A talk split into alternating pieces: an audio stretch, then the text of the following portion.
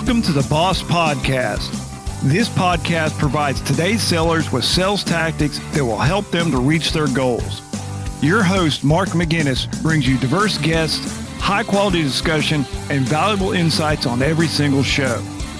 Mark is the author of Tactical Pipeline Growth, as well as an in demand sales trainer and coach for B2B companies all over the world. If you want to be better at outbound sales, you're definitely in the right place. Now let's get into the podcast. Today, I'm going to share with you how you can improve your outbound calling results in just a few minutes with three really easy to implement strategies. If you do this, I guarantee it will make your phone interactions much smoother for not only your buyers, but your calls will be significantly less stressful for you. Importantly, this works really well for those cold types of calls where you're outreaching and people don't know, aren't expecting you. And it also works really well for any prospect follow up calls or any existing client calls that you make. So for any type of outbound call. So it doesn't matter at all if you're all in on new business or if you're doing a little bit of new business and a little bit of existing business in your sales. This strategy is going to work really well for you. So, firstly, welcome to the Best of Sales Skills podcast. Of course, I'm Mark McGinnis, and this podcast is designed for those sellers who want to have more and better conversations with their ideal buyers. Firstly, I've got to say thanks for listening. I know there are a lot of things out there vying for your attention, so I'm really glad that you've decided to spend some time listening to me here. I really appreciate it. And secondly, if I can just ask a small favor, if you like this show or even just this episode, please just share it with at least one other person who you think would get some value out of it. Growing this audience is just like how we should be improving our sales skills, and that's incremental growth, just a little piece at a time. Incremental growth is a great way to improve over the long time. What I'm looking to do is if people can share it with just one person, that's going to make a significant difference to our audience numbers, and I really appreciate that.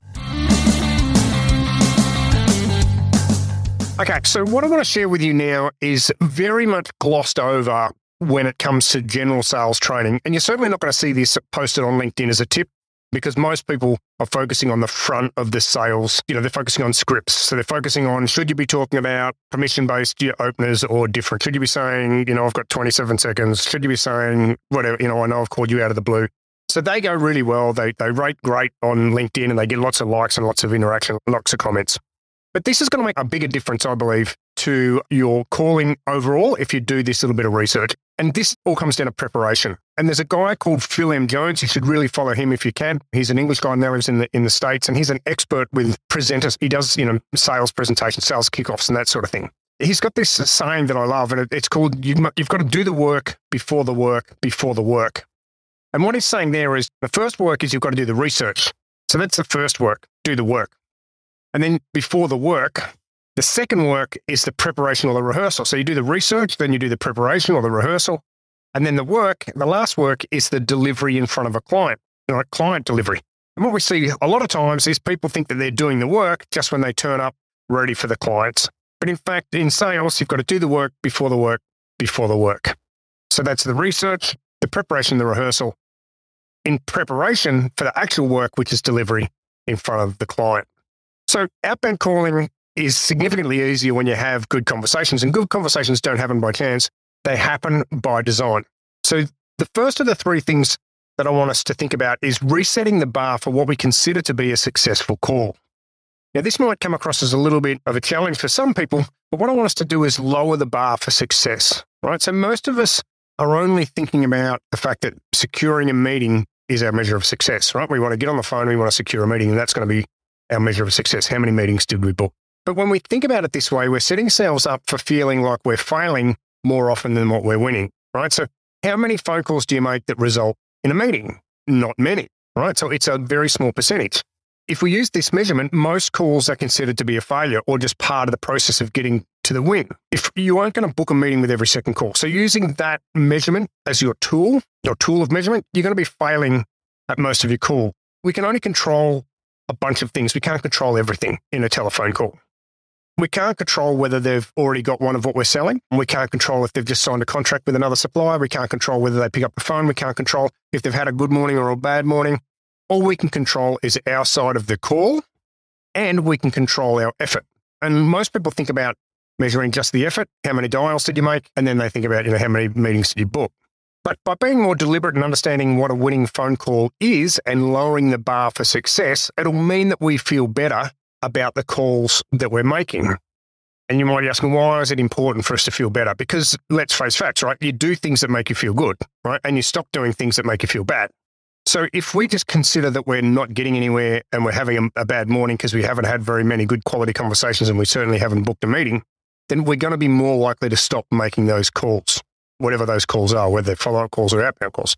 If we can have a number of things that we can tick off as being wins that are much easier to obtain and more likely to obtain rather than a meeting, then that's going to set us up for a really strong mindset around, hang on, we're doing some really good work here, keep going, we're getting some great results. So what I want you to do is, is write down all the outcomes that you might be able to create on a call that would help you get a little bit closer to your end goal. Keep that list close by when you're making those calls, and then keep a record of the things that you can say are wins rather than losses that aren't meeting. So things that might consider to be wins.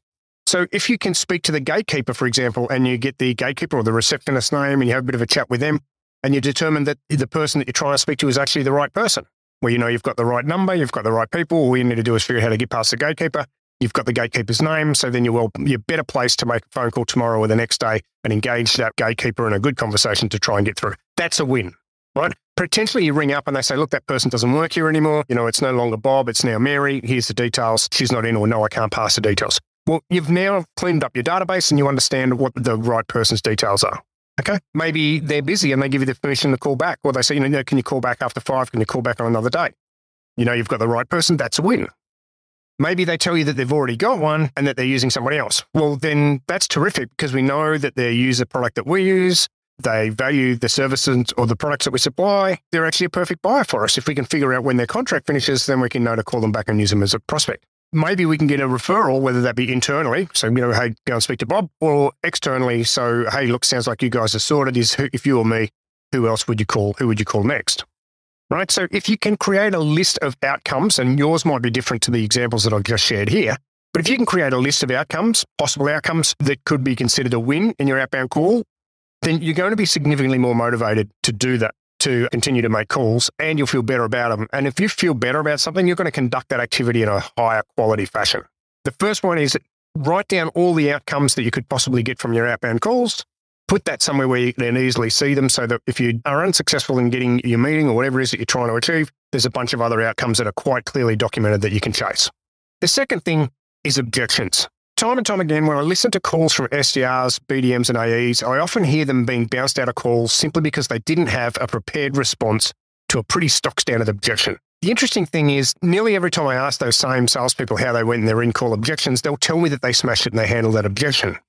You see, there's a really clear difference between what I'm hearing when I listen to those recordings and what those salespeople think they're doing in the calls. They think they're handling the objections, but in fact, they're not. Objections are really easy. All you need to do is write down the four most common objections that you're getting right now, and then write down a really simple script to answer each one of those four, and then learn that off by rote. Now, if you have others who are working in your business, other salespeople, do this together because two brains are always going to be better than one, and you'll get a better result. So, why should you write down four objections? Well, most of you will have three or four objections, the same four, three or four objections that you'll get regularly. So, train yourself to be able to respond to these objections on reflex and of course, from time to time, you'll get an objection that's not on your list. But by choosing the big four or the big three, this is really making sure that you can hit 80% of those challenges or 80% of those objections that come your way in a repeatable way without spending all your selling time trying to come up with answers to every possible scenario. But you can answer those three or four straight away. Again, write down the three or four, the, the most common objections that you're getting right now, and then write down a, a script or points to help you answer each of those four right? And be able to handle those objections straight away without umming and ahhing. The third one that I want you to think about is next steps. So at the end of the call, particularly if the call hasn't been successful, so if the client has said, the prospect has said, look, not now, or call me back or send me something, or whatever the case may be, it's, you know, they're just trying to get you off the phone. Typically at the end of the call, there's this awkward bit of, well, what do I do next? And and you sort of go, well, you know, is it okay if I, you know, maybe call you back in in a few months' time? And you end up really weakly and you lose all your power. So, what I propose for you to do is to take control of the situation and tell them what you're going to do.